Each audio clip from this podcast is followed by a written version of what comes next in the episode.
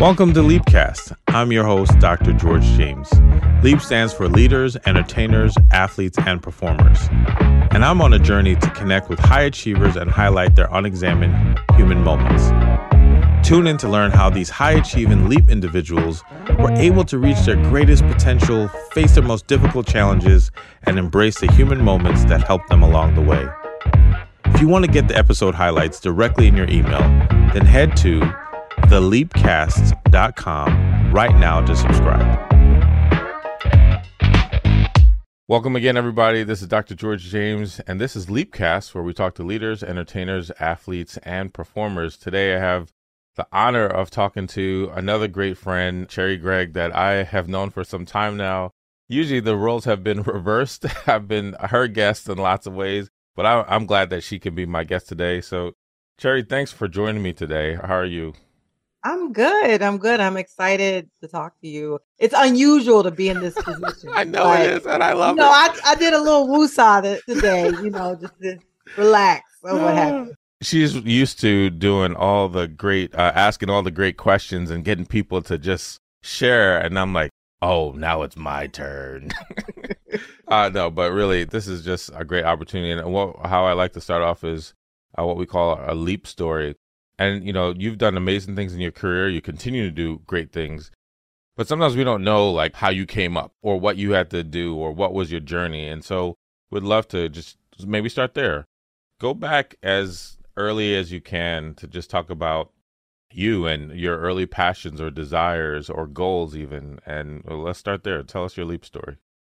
Sure. Well i'm from washington d.c was born in dc raised in kind of dc maryland era. Um, my mom had me when she was 19 years old. She had got married at 17. Wow. Um, you know, so that was not unusual in the mid to late 70s from what I hear now. But my I had two young parents. My dad was 21 when oh. I was born and maybe 23. I don't know. They're like 4 years apart. So born to very young parents. Both of my parents had dropped out of high school because of circumstances. My dad had uh, been a football superstar at his nice. high school in Virginia. Actually, had been recruited from several universities, but kind of freaked out and didn't finish. And wow. then my mom, they had a big fire at the house, and so my mom ended up homeless. My grandmother was hospitalized, wow. so she kind of like fell between the cracks because they're both the youngest of nine. Wait, they're both the they're youngest both of nine? The youngest of nine. Wow. Yeah. So they both kind of like fell between the cracks and kind of clung to each other, so to speak, and ended up, you know, getting married very young. My dad was 21. My mom was like 19, 17 when they got married. My, two years later, I came along. A couple years after that, my brother came along, my brother Ray, and they were just trying to navigate this world they ended up going back to school, getting education to kind of like, you know, vocational school. And that's kind of how we were raised throughout the 80s, you know, living in DC, just kind of like moving around a lot with young parents, just trying to navigate, trying to educate themselves. And I think uh, a point in my life that I think is pretty significant is my parents splitting up when I was 10. My brother was eight and my youngest brother was two. And I feel like that was a pivotal moment in my life and everything sort of changed for us, you know, because we were doing okay. But when that happened, I feel like we kind of descended into like a level of poverty in some ways. Because, you know, mm-hmm. you go from like two, you know, income household to one income household. My dad had some substance abuse issues just because of the, all the, the, I guess, the pressure of trying to raise children mm. and trying to work in a society doesn't want to see you succeed in all these things. So my mom was left on her own. And I think that was a defining moment for me and my brothers. You know, I became like the person who cooked, the person who made sure everybody did their homework. Yeah. yeah. And all of this stuff. The other parent. Yeah, the other parent. And uh also, you know, I think it couple years later it became my goal to get out of it like be like yo right, i gotta i gotta get out yo this is crazy yeah and i think that is the moment when i just kind of like became like this person who just decided to work really hard You know, I was a straight A student. I was a valedictorian in my eighth grade class. Nice. I went to high school, was top of my class, like straight A's every semester. I played volleyball, I played basketball, and I was in the visual and performing arts for television production. So I uh-huh. hosted a show in high school called The Rampage.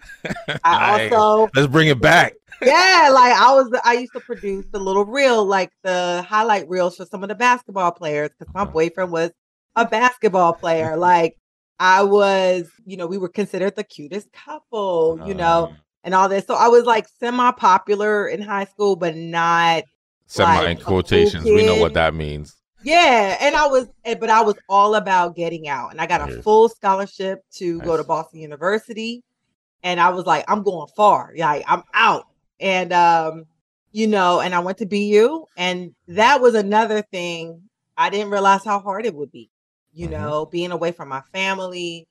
And that's a big. I mean, I'm going to go back to some early stuff, but that's a big shift, right? You talk about DC, Chocolate City to BU. Yeah, I went, my school was 84% black, like my high school, Suitland High School. What's up with the Rams? And my, I had a very small but like tight knit family. My aunt lived next door. Like we was like, it was like everybody was raising us. You know, my cousins lived next door. Like, so I went from like my grandma, we stayed with my grandma a lot. Mm. So like I went from like this close knit family, my brother being my best friend, to like being so far away. And I went to BU sight unseen. Oh, wow. Like, because my mom could not afford to send me to, yeah. to visit the school. I didn't do like a tour, mm-hmm. you know, like I legit, like the first time I saw Boston University was when my mom took me up on the train for freshman week. And, and it's not like now where people can even do virtual tours. It was oh, a no. time where like I don't know what this is. I don't know where it is. We're just this gonna... was like the mid '90s. This was like, yo, wasn't no I mean, I got my first email like in 96, you know, when I was first starting school or whatever. So it was like a different world. And it was hard, like to the point where like I don't even remember hmm. post sophomore year. Like the from sophomore year to senior year is a blur. Yeah. Because I worked three jobs. I there was a period when my brother went to college. He went to Frostburg State. He was playing football there. And my mom just could not by mm-hmm. herself afford to support two kids in college on one salary. My mom was like a bookkeeper at a high school. And so there came a point where like I legit did not have they locked me out the dorm wow. at BU. And I had I had no place to stay. So that was like my sophomore year, right after Christmas break. And I consider it to be the second defining moment of my life because, and I was just talking to my brother about this just the other day. One of my mentors has always said there's two kind of people. And there's the kind of people when they're stressed, they focus. And there's the other kind of people when they're stressed, they implode. Yeah. And that was a moment when I realized I'm a focus person. Yeah. And I remember coming home and I told my mom how depressed I didn't want to go back. She said, No, you will not drop out. You were a straight A student, you will finish. So I went back Never complained again. Started cleaning houses on the weekends. I worked at a copy center overnight and I sold fur coats after class. And I, I still made Dean's List. That is just incredible. And, uh, you know, I think you're saying a lot that really relates to so many people. Especially, yeah. I was having a conversation not that long ago with a, uh, another guest about what it means to be first gen, first generational student, right? That was the same for me. What it means also to come from parents where they struggle, they're good people, they work hard, but they just didn't have enough money and the point where you realize your parents don't have enough money to or they're struggling and it sounds like for you the point where you realize that the only way i'm going to figure this out is if i figure this out is if i literally put it on my back and find some solutions. But i think you dropped a gem where like people who are stressed either implode or they focus. And that can literally define what happens next and throughout your life the choices you make. And it sounds like for you, that moment of focus really carried you through the rest of college. That changed my life. Like mm. that, I like, I did not know. And I was telling my brother this, and my brother didn't even know that I didn't have a place to stay. Like, I didn't tell nobody. Yeah. I just like legit said, How much money do I need to get out of this? Yeah. And that, and I'm not a jump on the pole type chick. Like, right. you know, like I could have jumped on the pole. Right. I was like, because I was raised Catholic. I was a right. church girl growing up. So like jumping on the pole, you know, that was like right. Look, I think I about it now. That, that was like, an option for them. Yeah. I was like, girl, you could have twerked your way out of this. Oh, but oh. it wasn't part of my who I was. Like, Mama ain't gonna hear that. Like, you know, I had always worked. I worked, I babysat when I was 12. I was top, you know, employee at a shoe store. I worked for the school board in the summer. So like I always had a job. So I just said, you know what? We about to grind. Yeah. And I just ever since then I never went back home. I like literally I just stayed away and I just worked. Wow. And I was like, I just grinded, like legit three jobs and made Dan, Dean's list. Could not I mean, intern because I couldn't afford it. Right. I mean, that's four jobs, right? Between school and the other stuff. And yeah. you know, once again, like sometimes people don't recognize, you know, when they when they see you now, or when they see you doing multiple things, right? Like where you built those skills, right? Like like no, this is like I've been doing this from day one, right? Like I know how to handle pressure and stress and how to focus. But I, I want to go back. You know, when you mentioned about your parents moving around and then the split when did you realize that that had some impact on you? Like, you know, so I'll share for me, like, I recognize my parents, they didn't finish high school. My mom didn't get her GED. She worked really hard. And my parents would go, my, in particular, my dad would go back and forth between the US and Jamaica. So there would be months I wouldn't see him. And it, it didn't hit me until later in life what that meant for me to not have him around in my life for he was there for big moments, right? Graduations and so forth. But like other moments, right? Where it'd be like, oh, he's not here. And how that was a void at times for me, which then later led to me seeking out mentors, in particular men. And so I'm wondering, like, for you, when that split happened with your parents, how did you, when did you recognize that had some impact on you?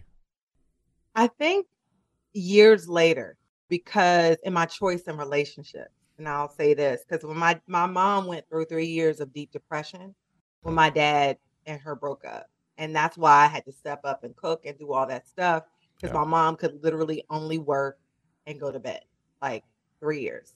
She had a little kid to take care of, right? But then three years later, she like woke up. But by then, I was a fully like, you know, I was a right. teenager and right. I was like in charge of my life because I had to. I was forced to grow up. But I remember making a decision like I was like, I will never be in a relationship mm. where I could ever be this devastated. Yeah. You know, and my mom and my dad, my mom met my dad when she was 13 years old. Yeah. So like that was the only and they're back together, fast forward. They got back together. I when I was in law school, I called the house one day. My dad answered. I said, What you doing there? Did I call the wrong number? Like, what's going on over there? Well, I'm helping your mama so they back together. Fast forward, they've been back together for some years now, and wow. they are happy as clams. So, wow. But at the time, like I said to myself, like I ain't never gonna be in a relationship where some man could walk out on me, leave me with three kids, mm. and wreck my entire life. Mm. Like wreck it. Yeah. Okay. And that's how I viewed it. I and I, I think about it, and I kind of like wanted to slap my mom. Like, and I say this in hindsight, because I was a young and I was just angry. Yeah. I was like, yeah. why are you so like, first of all, like he need to come back. And second of all, why is this all on me? And I just kind of was like this anger. And the only thing that I could do was like get to work, yeah. you know? And so I definitely feel like for years, I would choose people that I thought were nothing, that would never, ever do this to me, which was bad because you end up in these relationships where the only reason why you're with them is because you feel safe there and yeah. you feel like you have some power in that relationship when that's not good for you and that's not good from them. I've since grown out of that, recognized and did a lot of therapy, but it is it was watching my mom shatter and then piece her life back together definitely, and my dad not being around. And I mm-hmm. also think with my dad, that put something in me because I used to call my dad around. My I called all the houses try to find my dad. right. I'd be like, Daddy, we supposed to be getting together. Like I right. called my uncles, at? my aunts, my grandmother. Like, and I always felt like I had to do a whole lot to get his attention. Yeah. for him to show up and and be where he was supposed to be at the time he was supposed to be. And so I think it made me feel like in order to get love from someone like my father, like I had to stand on my head and like get straight mm-hmm. A's and like yeah. look cute and do all of these things. Be perfect, right? To make it work. And yeah.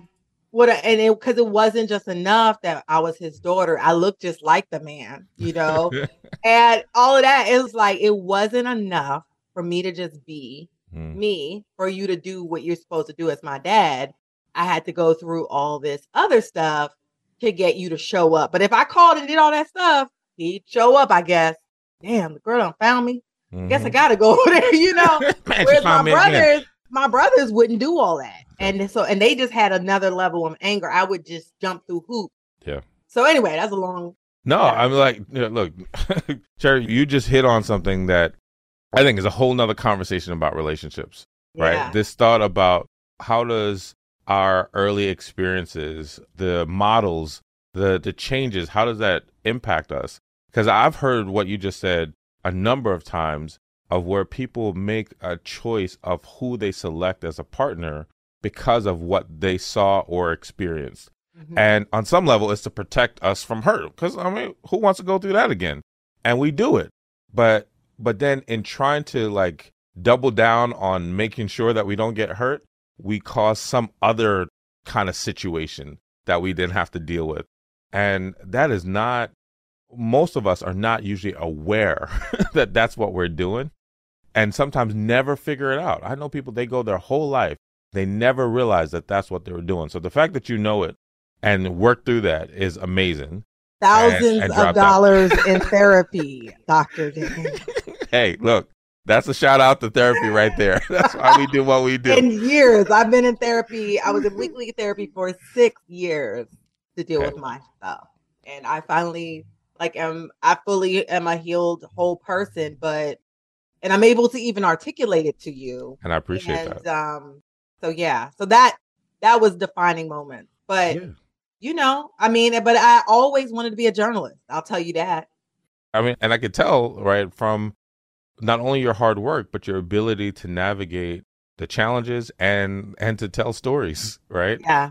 And and the last thing i'll say with all of this is that you know with with what you you experienced and how you went through it and even working through your own healing it's so important that we think about these things and we work on ourselves and we figure out what we need to do because it can cause impact.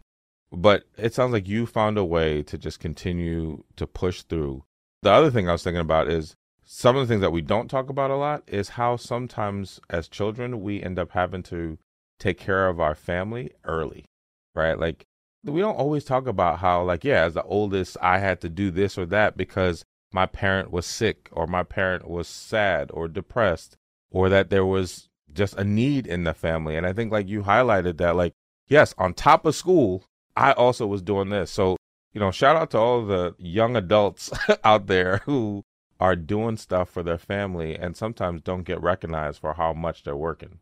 And people don't realize, especially with single moms, if they have a child that they grew up with, and I was the child that made my mom a mom, mm-hmm. and I was also a girl, and very much my grandmother was like my person.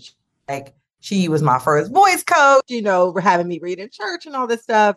But like I I'm not angry at my mom now. I think I was angry then. Mm-hmm. Me and mm-hmm. my mom are like my mom is like an amazing human being. Awesome. And she protected us like no one like I, I grew up, thank God, no one did anything to me. My mom didn't date. She refused to bring men around me. She said, I have this daughter yes. who, you know, she meets somebody and they look at me. And she was like, Oh, hell no. Yeah. You know what I'm saying? mm-hmm. Absolutely not and I was always tall. I'm 5'11. So imagine, you know, me at 11. You know yeah, what I'm saying? Yeah. I've been 5'11 since I was 13. Wow. And uh, my mom used to make, me wear busted clothes. She wouldn't let me put on a get your makeup. Right. She was like, oh no, no, honey.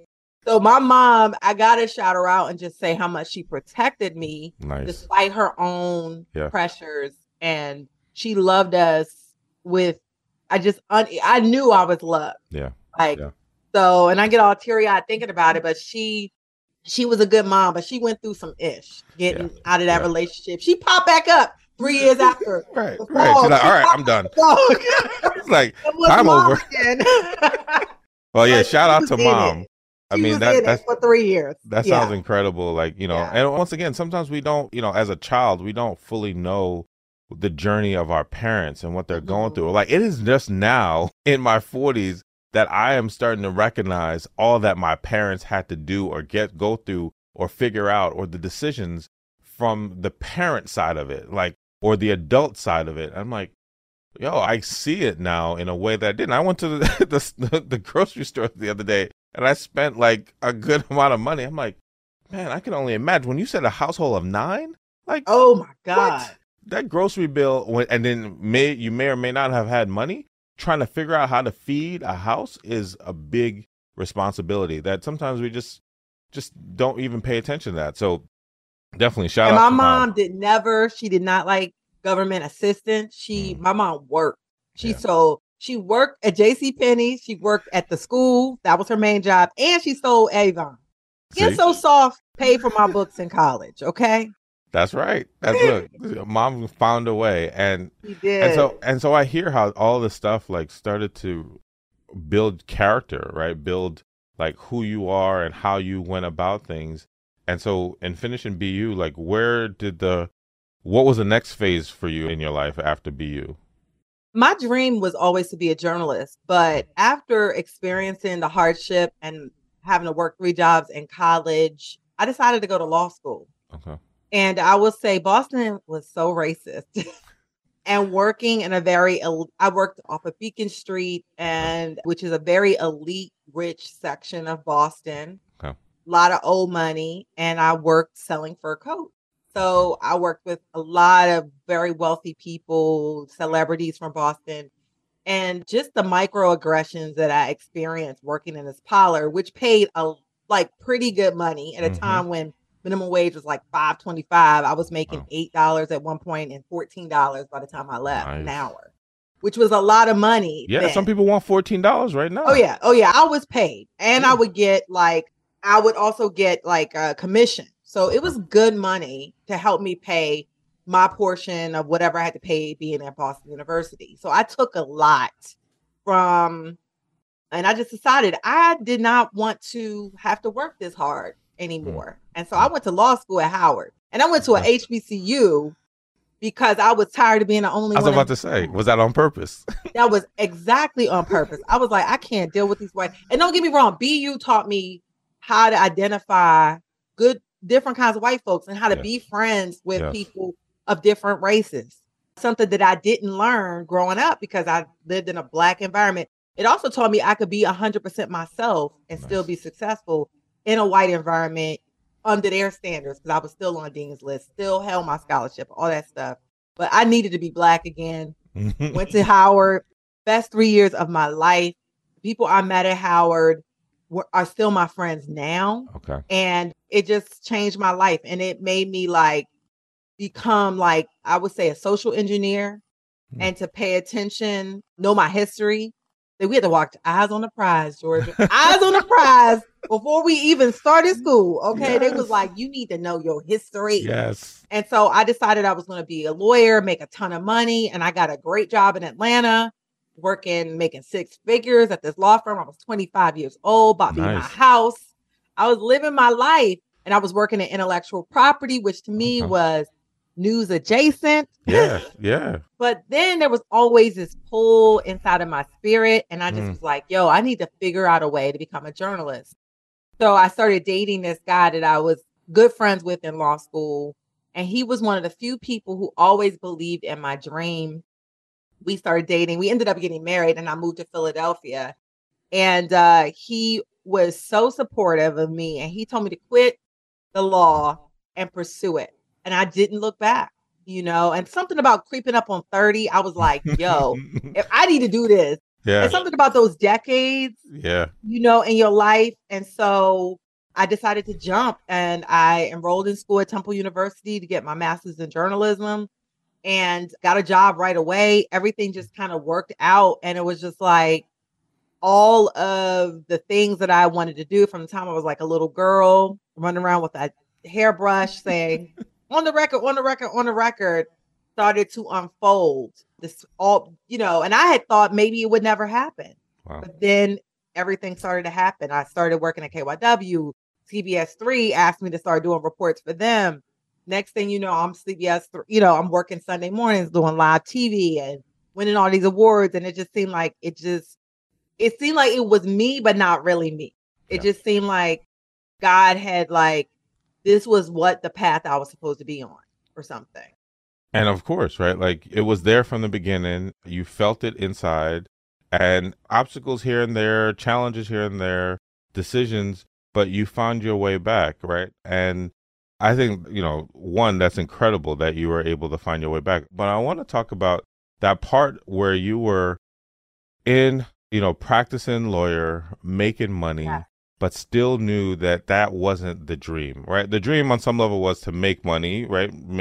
In a way, probably because you you didn't always have it, and that probably felt good, but that wasn't. These are my words. The purpose, right? And how did you like I'm wondering day to day, how did you navigate that or deal with that pull or that tug that like this is not it? Well, it's funny because when I started practicing law, first of all, I was kind of hood, you know. all my clothes was too tight, you know, like panty lines. It was just I was kind of tacky. I ain't even gonna lie because no one had like sat me down and said, okay, like finishing school, like this is how you supposed to look. So I got a there was a couple black women lawyers who kind of like pulled me to side and was like, yo, don't ever wear that outfit again. You know, like at least they said something though. Yeah, right? they said something. And they they they like took my work and just helped me refine. They were like, You have talent, sis. Like, we just need to like clean you up and like fix you up.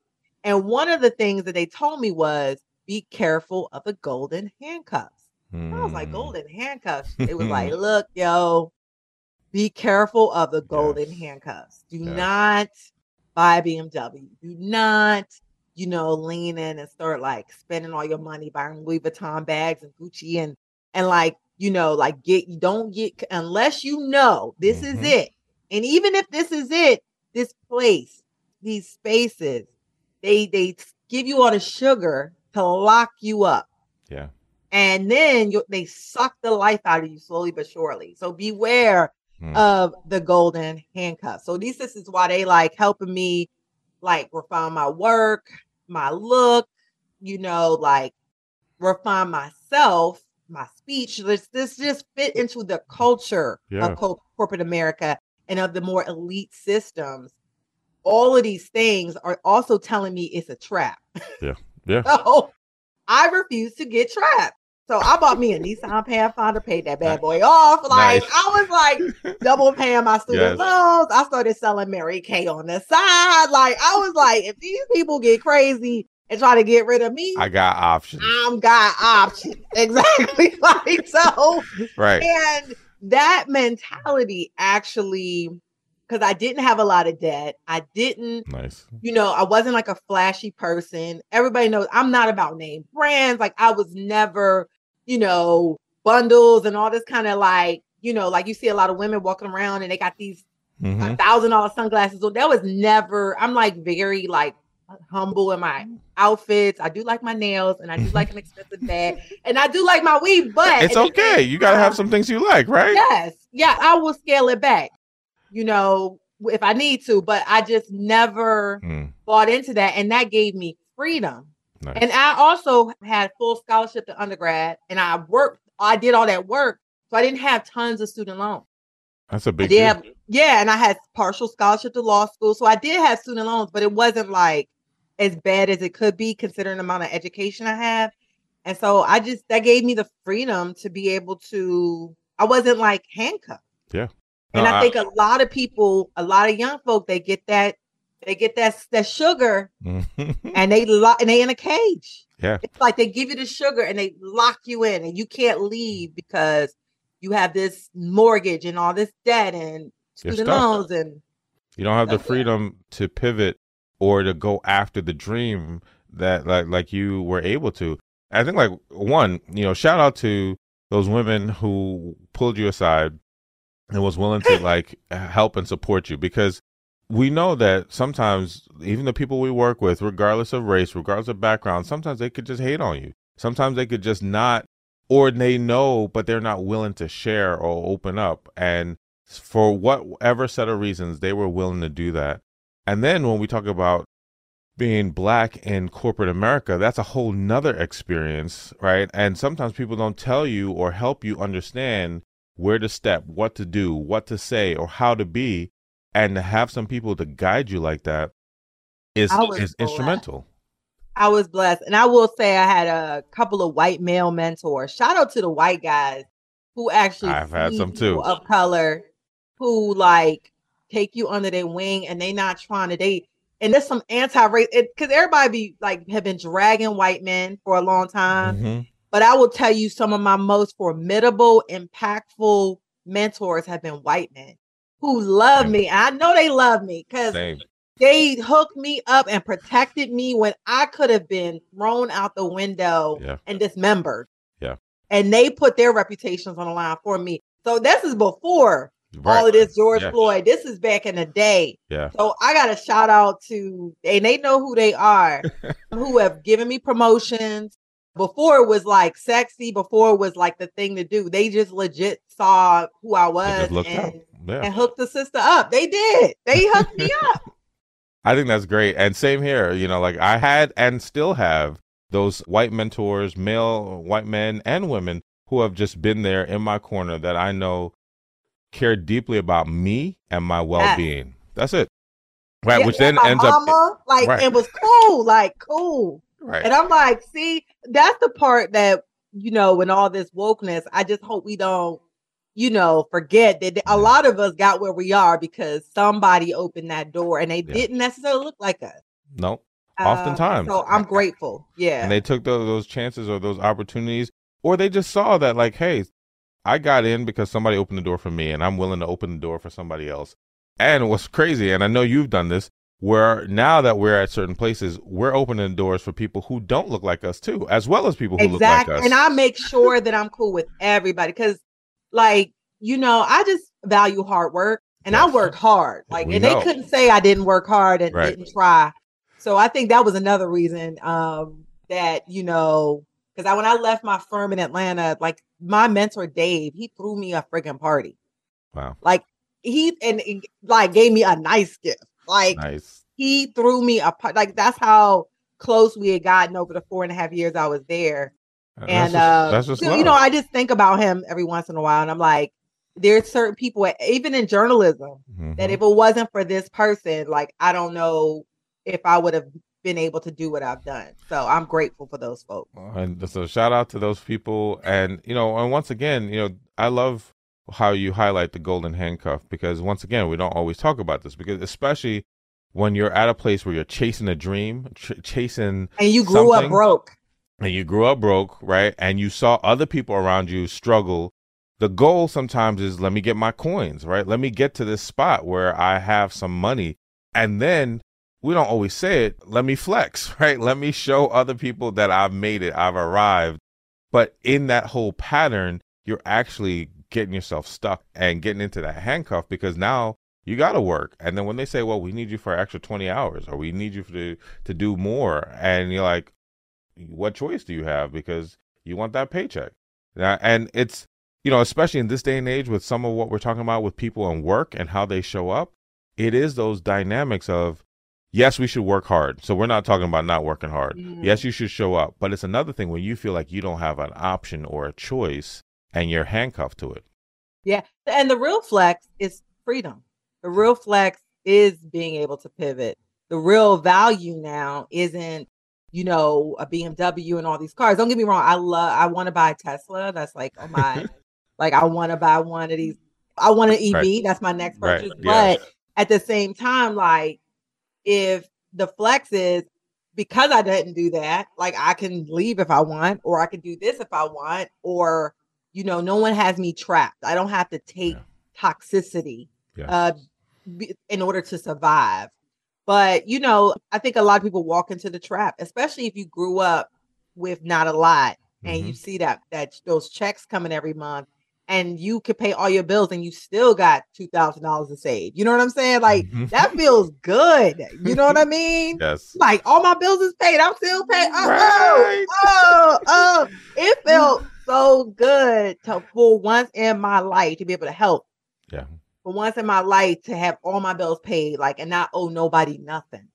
To like know? to to decide if you want to help other people, right? Like you don't have to feel like you're like if I help somebody, it's gonna hurt me, right? That's yes. that's a dangerous place to be. Where like you know you might come up in a certain place where yeah maybe other people around you need help or support, or or you want to be able to look out. You maybe you want to be able to mentor. You have that freedom, and I really love what you say that you know freedom is the flex, right? That ability to know that I have options, I have freedom, and I'm a hard worker, and I'm smart. So you know what? I have options now. So yeah. with that, you got to the place where you had the freedom, you had the encouragement, you had the support, but you still had to take the leap. I like did. you had to you still had to jump. How did you do that? How did you say with all cuz people get encouragement, people get support, people have the freedom, but they don't jump. They don't leap. What allowed you to do it? Well, I went to a Tony Robbins uh, seminar uh, walked across the. I mean, I'm telling you the truth. I walked across the daggone cockholes. um, yes. And, um, because you know I'm a Capricorn and I like security yeah. and I like money. Okay, yeah. I don't like being broke. Mm. Okay, mm. I've always had stacks because from the time I was little, I would save every yes. dime. Yes. So I had to convince myself, and then I hired a career coach because I was making that big money at the mm-hmm. firm, mm-hmm. and I I for two years I did a plan. Nice. And then I executed the plan. Okay. And I remember the day I had written my resignation letter and I had it in my desk at work at the big firm I was at in Philly. And I just kept going down to the manager partner's office with it. And then the secretary was like, he in there. And I'm like, I sneak back to my office, you know. I did it like over the course of three weeks, and I had our drop dead deadline of like November 30th. Okay. And I remember I did it two days before the deadline. And mm. the the guy who I told laughed at me. He was like, Why would you why would you do that? You know, and it was 2010. Why would you do that? You know, and I'm like, because this is my dream. I'm gonna be a broadcast journalist. And he was like, You're crazy. You're making all this. Why would you do that? And so then I felt like it gave me like a motivation. His his watch me like, work. ri- like ridiculing me like that.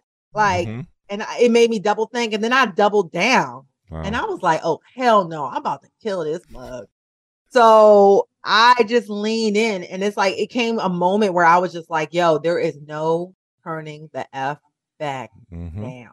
Yeah, and it just I was like, "This is going to work." And when I tell you that I bought like a camera, I built a studio at my house, like you know everything, and I started freelancing. I was horrible. I stay in that studio doing stuff for hours and it would just be bad.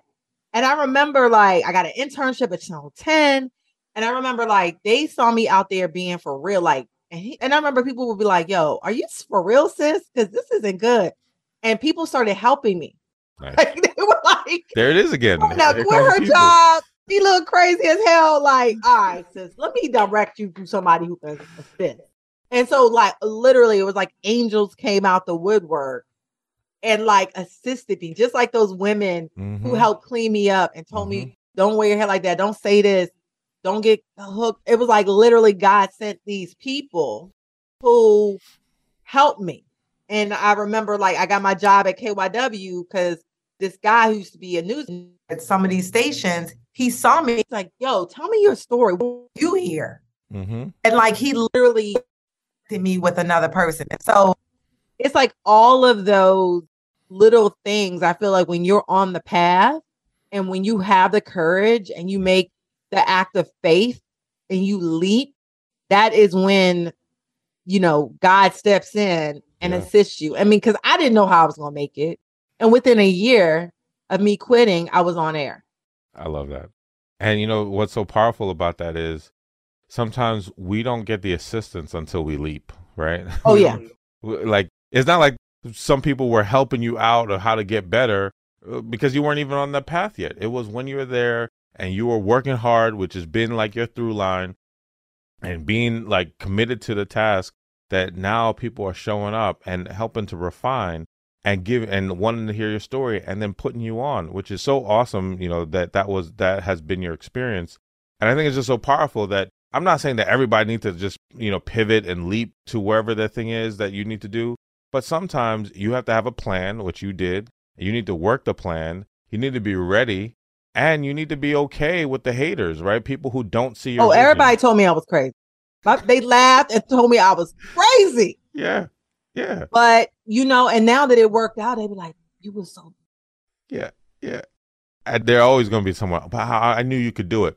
That wasn't what you were saying. Yeah. And, and so I'm glad that you, you know, you took that that leap and you were able to push forward.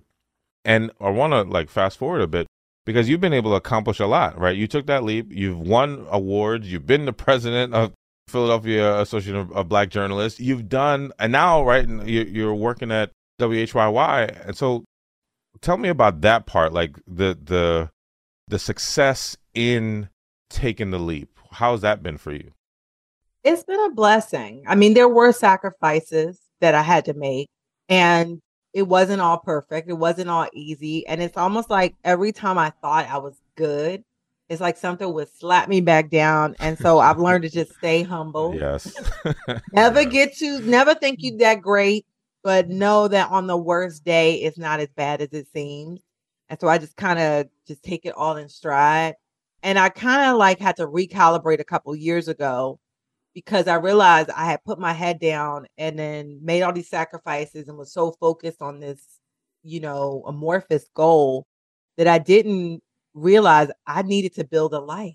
Like, you know, that I needed to make sure that, you know, that I wasn't just so in alignment with this work that Mhm. I forgot about who I was and where I came from and yeah. and I couldn't keep saying no to people that I need to be saying yes to. So this next phase is me sort of doing the work that I love, building the life, and also having an impact on a different level to not just be trying to do stories, but to also influence narratives and to have a broader impact. And so I'm part of a new nonprofit, the Law and Justice Journalism Project where we help train journalists to cover crime, courts, and justice in a more equitable and fair way with more sensitivity.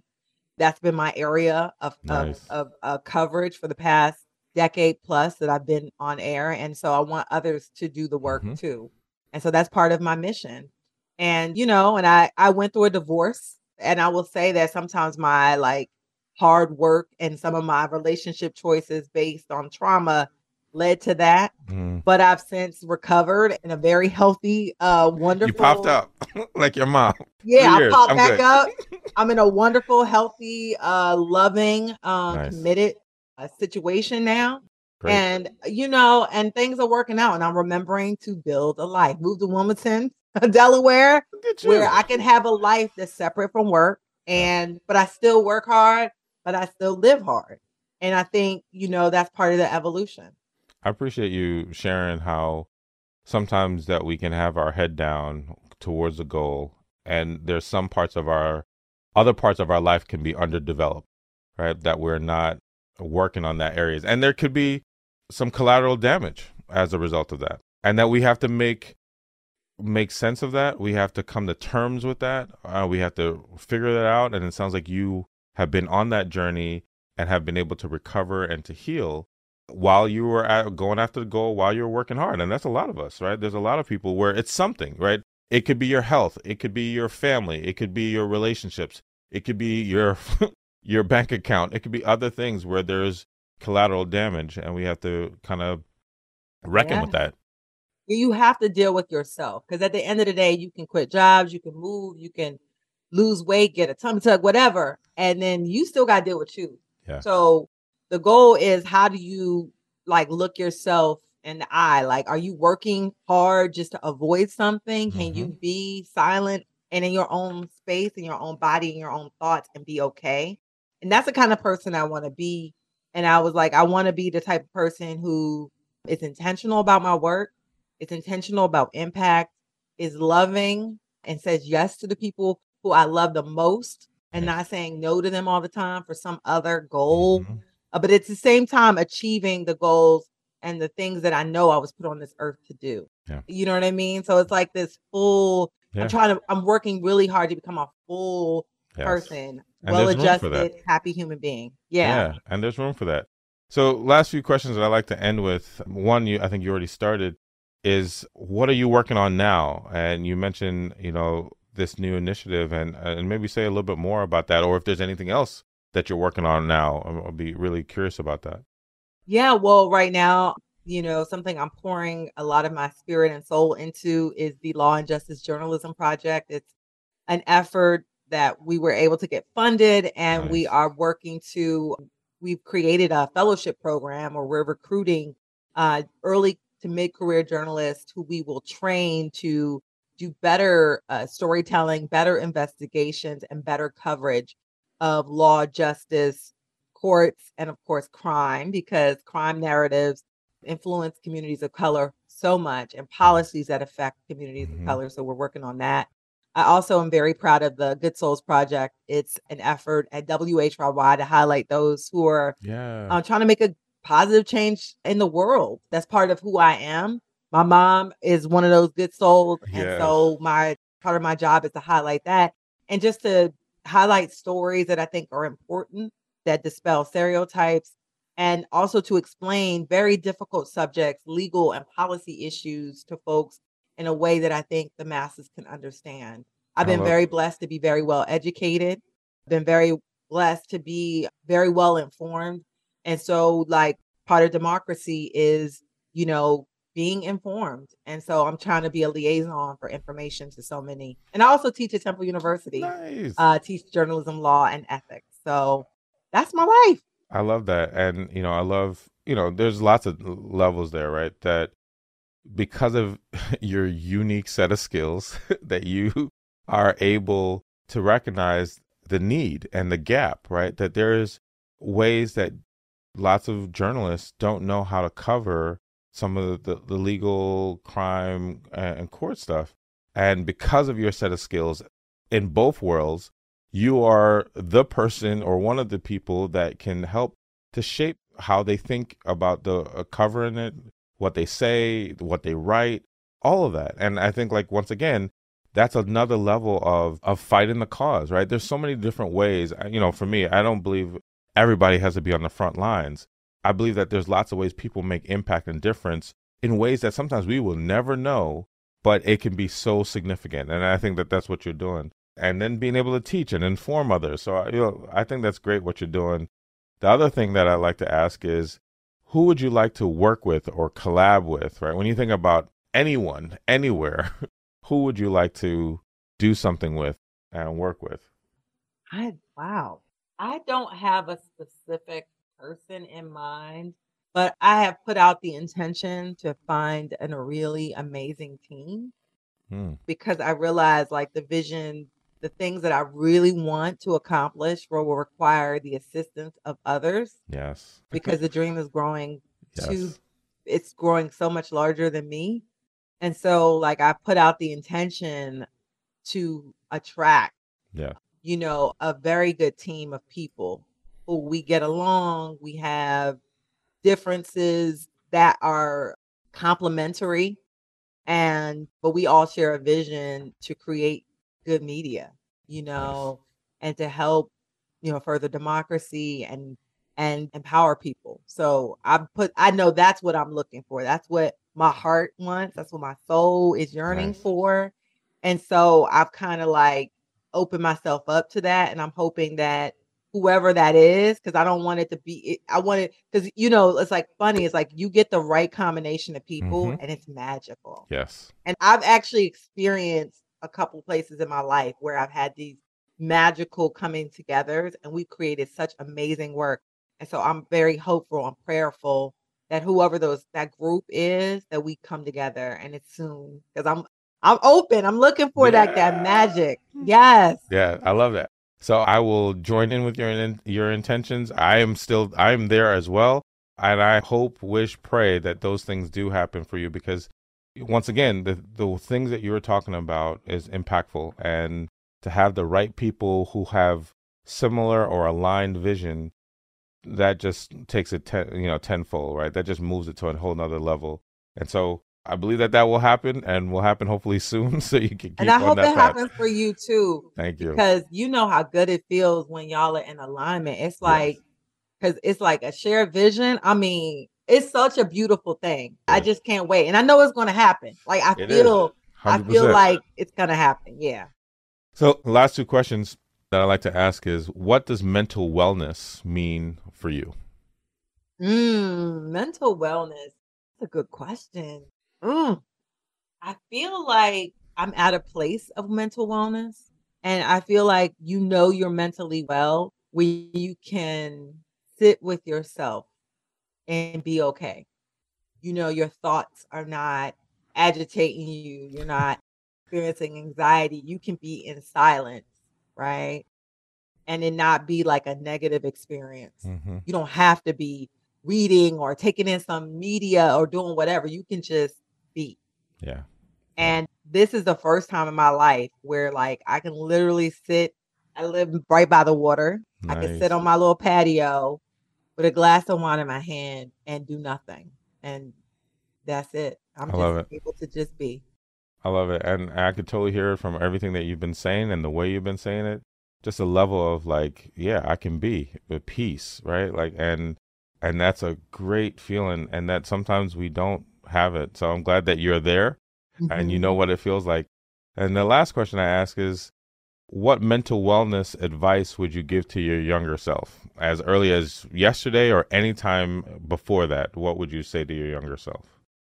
I guess I would tell my younger self to forgive yourself, you know. Yeah, I would say not forgive yourself, but give yourself grace. Yeah. Keep going, but give yourself grace. Doesn't have to be perfect all the time. And yeah, just give yeah. yourself grace. Yeah. No, that is so important. You know, I think that so many ways that we don't give ourselves grace and that we realize when we look back, we're like, oh man, I was so hard on myself, or I was just, I, I didn't allow myself to be, or to just, you know, look at the water and be okay. You know, this has just been an amazing conversation. I really appreciate everything, you know, Cherri, that you, you've shared and that you've been willing to share and the depth and the, the gems that you've dropped. Just thank you so much for joining me today. And last thing I'll say, is there anything else that you want to say before we wrap up? Not really. I guess just, you know, try to find peace in your life. Like, I just feel like a lot of us who are overachievers, we're kind of like pushed by some feeling of inadequacy in some ways and some desire to achieve, the, to make it to some hill or top of some mountain. And but it's never from a place of peace you know? And um so i just hope more of us give ourselves grace and then mm-hmm. find a place of peace where we yeah. can exist. You know what i mean? Totally 100% and I, I love that. And i received that from me and i encourage others to find peace and give yourself grace. Cherri thanks again for joining me and for being a part of this conversation today absolutely thanks for having me it was fun wow what an incredible ride we just went on with another great member of the Leapcast community. I appreciate you listening and hope you got some tangible value from the episode. Please let us know what you think by leaving a comment, rating, and review. As always, please don't forget to subscribe wherever you listen to podcasts. This is Dr. George James, and I'll see you next time.